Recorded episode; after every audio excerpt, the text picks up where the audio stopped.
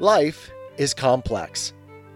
Join us for the simple gifts of wisdom, love, and delight in the written word. Surprised by Joy The Shape of My Early Life by C.S. Lewis. Chapter 11 Check. Part 1 Epigraph When Baal is at highest, Boot is at next. Sir Aldingar. The history of joy, since it came riding back to me on huge waves of Wagnerian music and Norse and Celtic mythology several chapters ago, must now be brought up to date. I have already hinted how my first delight in Valhalla and Valkyries began to turn itself imperceptibly into a scholar's interest in them. I got about as far as a boy who knew no old Germanic language could get. I could have faced a pretty stiff examination in my subject. I would have laughed at popular bunglers who confused the late mythological sagas with the classic sagas, or the prose with the verse Edda, or, even, more scandalously, Edda with saga. I knew my way about the Eddaic cosmos, could locate each of the roots of the ash, and knew who ran up and down it. And only very gradually did I realize that all this was something quite different from the original joy. And I went on adding detail to detail progressing towards the moment when I should know most and should least enjoy. Finally, I woke from building the temple to find that the god had flown. Of course, I did not put it that way. I would have said simply that I didn't get the old thrill. I was in the Wordsworthian predicament, lamenting that a glory had passed away. Thence arose the fatal determination to recover the old thrill, and at last the moment when I was compelled to realize that all such efforts were failures. I had no lure to which the bird would come. And now, notice my blindness. At that very moment there arose the memory of a place and time at which I had tasted the lost joy with unusual fullness. It had been a particular hill walk on a morning of white mist. The other volumes of The Ring, The Rheingold and The Valkyrie, had just arrived as a Christmas present from my father, and the thought of all the reading before me, mixed with the coldness and loneliness of the hillside, the drops of moisture on every branch, and the distant murmur of the concealed town, had produced a longing, yet it was also fruition, which had flowed over from the mind and seemed to involve the whole body. That walk I now remembered. It seemed to me that I had tasted heaven then.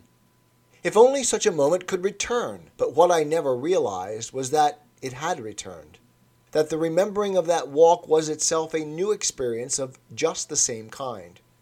True, it was desire, not possession. But then what I had felt on the walk had also been desire, and only possession insofar as that kind of desire is itself desirable, is the fullest possession we can know on earth. Or rather, because the very nature of joy makes nonsense of our common distinction between having and wanting.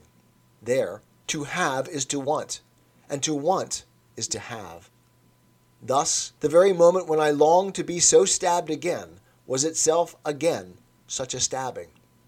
The desirable, which had once alighted on Valhalla, was now alighting on a particular moment of my own past, and I would not recognize him there because, being an idolater and a formalist, I insisted that he ought to appear in the temple I had built him, not knowing that he cares only for temples building, and not at all for temples built. Wordsworth, I believe, made this mistake all his life. I am sure that all that sense of the loss of vanished vision which fills the prelude was itself vision of the same kind, if only he could have believed it. In my scheme of thought, it is not blasphemous to compare the error which I was making with that error which the angel at the sepulchre rebuked when he said to the women, Why seek ye the living among the dead? He is not here, he is risen. The comparison is, of course, between something of infinite moment and something very small. Like comparison between the sun and the sun's reflection in a dewdrop. Indeed, in my view, very like it. For I do not think the resemblance between the Christian and the merely imaginative experience is accidental. I think that all things, in their way, reflect heavenly truth, the imagination not least. Reflect is the important word. The lower life of the imagination is not a beginning of, nor a step towards the higher life of the spirit, merely an image. In me, at any rate, it contained no element either of belief or of ethics. However far pursued, it would never have made me either wiser or better. But it still had, at however many removes, the shape of the reality it reflected. If nothing else suggests this resemblance, it is at least suggested by the fact that we can make exactly the same mistakes on both levels. You will remember how, as a schoolboy, I had destroyed my religious life by a vicious subjectivism which made realizations the aim of prayer, turning away from God to seek states of mind, and trying to produce those states of mind by mastery. With unbelievable folly, I now proceeded to make exactly the same blunder in my imaginative life or rather the same pair of blunders. The first was made at the very moment when I formulated the complaint that the old thrill was becoming rarer and rarer. For by that complaint I smuggled in the assumption that what I wanted was a thrill, a state of my own mind, and there lies the deadly error. Only when your whole attention and desire are fixed on something else, whether a distant mountain, or the past, or the gods of Asgard, does the thrill arise. It is a byproduct. Its very existence presupposes that you desire not it, but something other and outer. If by any perverse ascesis or the use of any drug it could be produced from within, it would at once be seen to be of no value. For take away the object, and what, after all, would be left? A whirl of images, a fluttering sensation in the diaphragm, a momentary abstraction. And who could want that? This, I say, is the first and deadly error, which appears on every level of life and is equally deadly on all, turning religion into a self caressing luxury and love into autoeroticism. And the second error is, having thus falsely made a state of mind your aim, to attempt to produce it. From the fading of the northernness, I ought to have drawn the conclusion that the object, the desirable, was further away, more external, less subjective than even such a comparatively public and external thing as a system of mythology, had, in fact, only shown through that system. Instead, I concluded that it was a mood or state within myself which might turn up in any context. To get it again became my constant endeavor. While reading every poem, hearing every piece of music, going for every walk, I stood anxious sentinel at my own mind to watch whether the blessed moment was beginning, and to endeavor to retain it if it did. Because I was still young, and the whole world of beauty was opening before me, my own officious obstructions were often swept aside, and, startled into self forgetfulness, I again tasted joy. But far more often I frightened it away by my greedy impatience to snare it, and even when it came, instantly destroyed it by introspection and at all times vulgarized it by my false assumption about its nature. One thing, however, I learned, which has since saved me from many popular confusions of mind. I came to know by experience that it is not a disguise of sexual desire.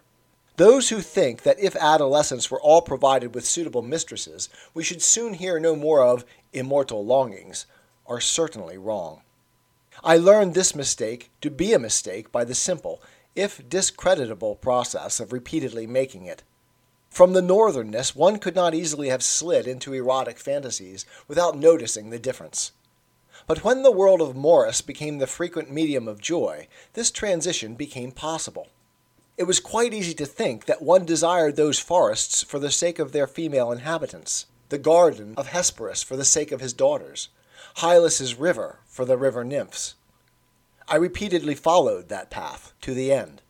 And at the end, one found pleasure, which immediately resulted in the discovery that pleasure, whether that pleasure or any other, was not what you had been looking for. No moral question was involved. I was at this time as nearly non moral on that subject as a human creature can be. The frustration did not consist in finding a lower pleasure instead of a higher. It was the irrelevance of the conclusion that marred it. The hounds had changed scent. One had caught the wrong quarry. You might as well offer a mutton chop to a man who is dying of thirst as offer sexual pleasure to the desire I am speaking of. I did not recoil from the erotic conclusion with chaste horror, exclaiming, Not that! My feelings could rather have been expressed in the words, Quite. I see. But haven't we wandered from the real point? Joy is not a substitute for sex. Sex is very often a substitute for joy. I sometimes wonder whether all pleasures are not substitutes for joy.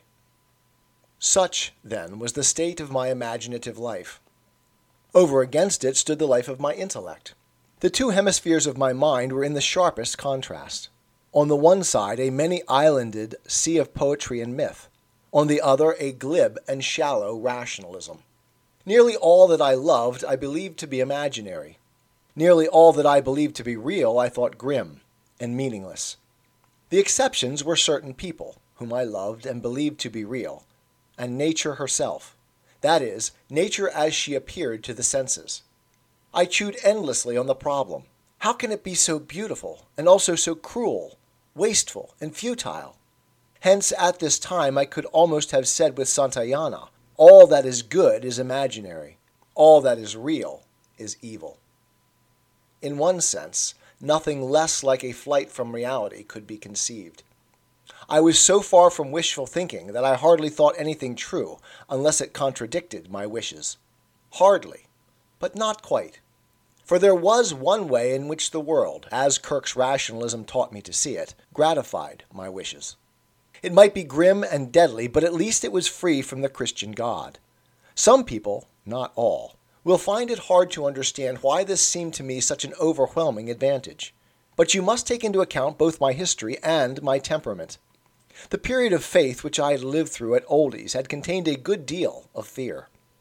And by now, looking back on that fear, and egged on by Shaw and Voltaire and Lucretius with his Tantum Religio, I greatly exaggerated that element in my memory and forgot the many other elements which had been combined with it. At all costs, I was anxious that those full moonlit nights in the dormitory should never come again.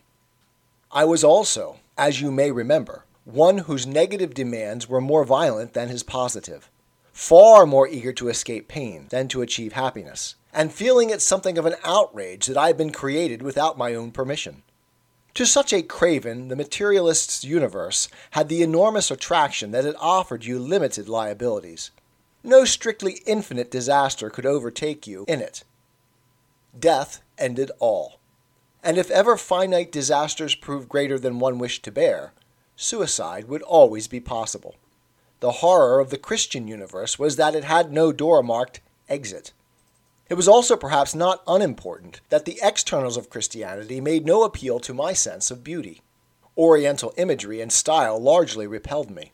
And for the rest, Christianity was mainly associated for me with ugly architecture, ugly music, and bad poetry.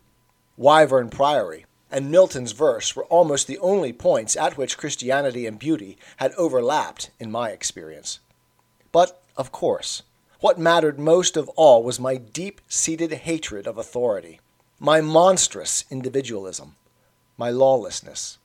No word in my vocabulary expressed deeper hatred than the word interference. But Christianity placed at the center what then seemed to me a transcendental interferer. If its picture were true, then no sort of treaty with reality could ever be possible. There was no region, even in the innermost depths of one's soul, nay, there least of all, which one could surround with a barbed wire fence and guard with a notice, no admittance. And that was what I wanted some area, however small, of which I could say to all other beings, This is my business, and mine only. In this respect, and this only at first, I may have been guilty of wishful thinking. Almost certainly I was. The materialist conception would not have seemed so immensely probable to me if it had not favored at least one of my wishes. But the difficulty of explaining even a boy's thought entirely in terms of his wishes is that on such large questions as these, he always has wishes on both sides. Any conception of reality which a sane mind can admit must favor some of its wishes and frustrate others. The materialistic universe had one great negative attraction to offer me. It had no other, and this had to be accepted. One had to look out on a meaningless dance of atoms. Remember, I was reading Lucretius. To realize that all the apparent beauty was a subjective phosphorescence, and to relegate everything one valued to the world of mirage. That price I tried loyally to pay. For I had learned something from Kirk about the honor of the intellect and the shame of voluntary inconsistency. And, of course, I exulted with youthful and vulgar pride in what I thought my enlightenment. In argument with Arthur, I was a very swashbuckler. Most of it, as I see now, was incredibly crude and silly. I was in that state of mind in which a boy thinks it extremely telling to call God Yahweh and Jesus Yeshua. Tis the gift to be simple. Tis the gift to be free. Tis the gift to come down where we ought to be. And when we find ourselves in the place just right, twill be in the valley of love and delight. When true simplicity is gained, to bow and to bend, we will not be ashamed. To turn, turn will be our delight, till by turning, turning, we come round right.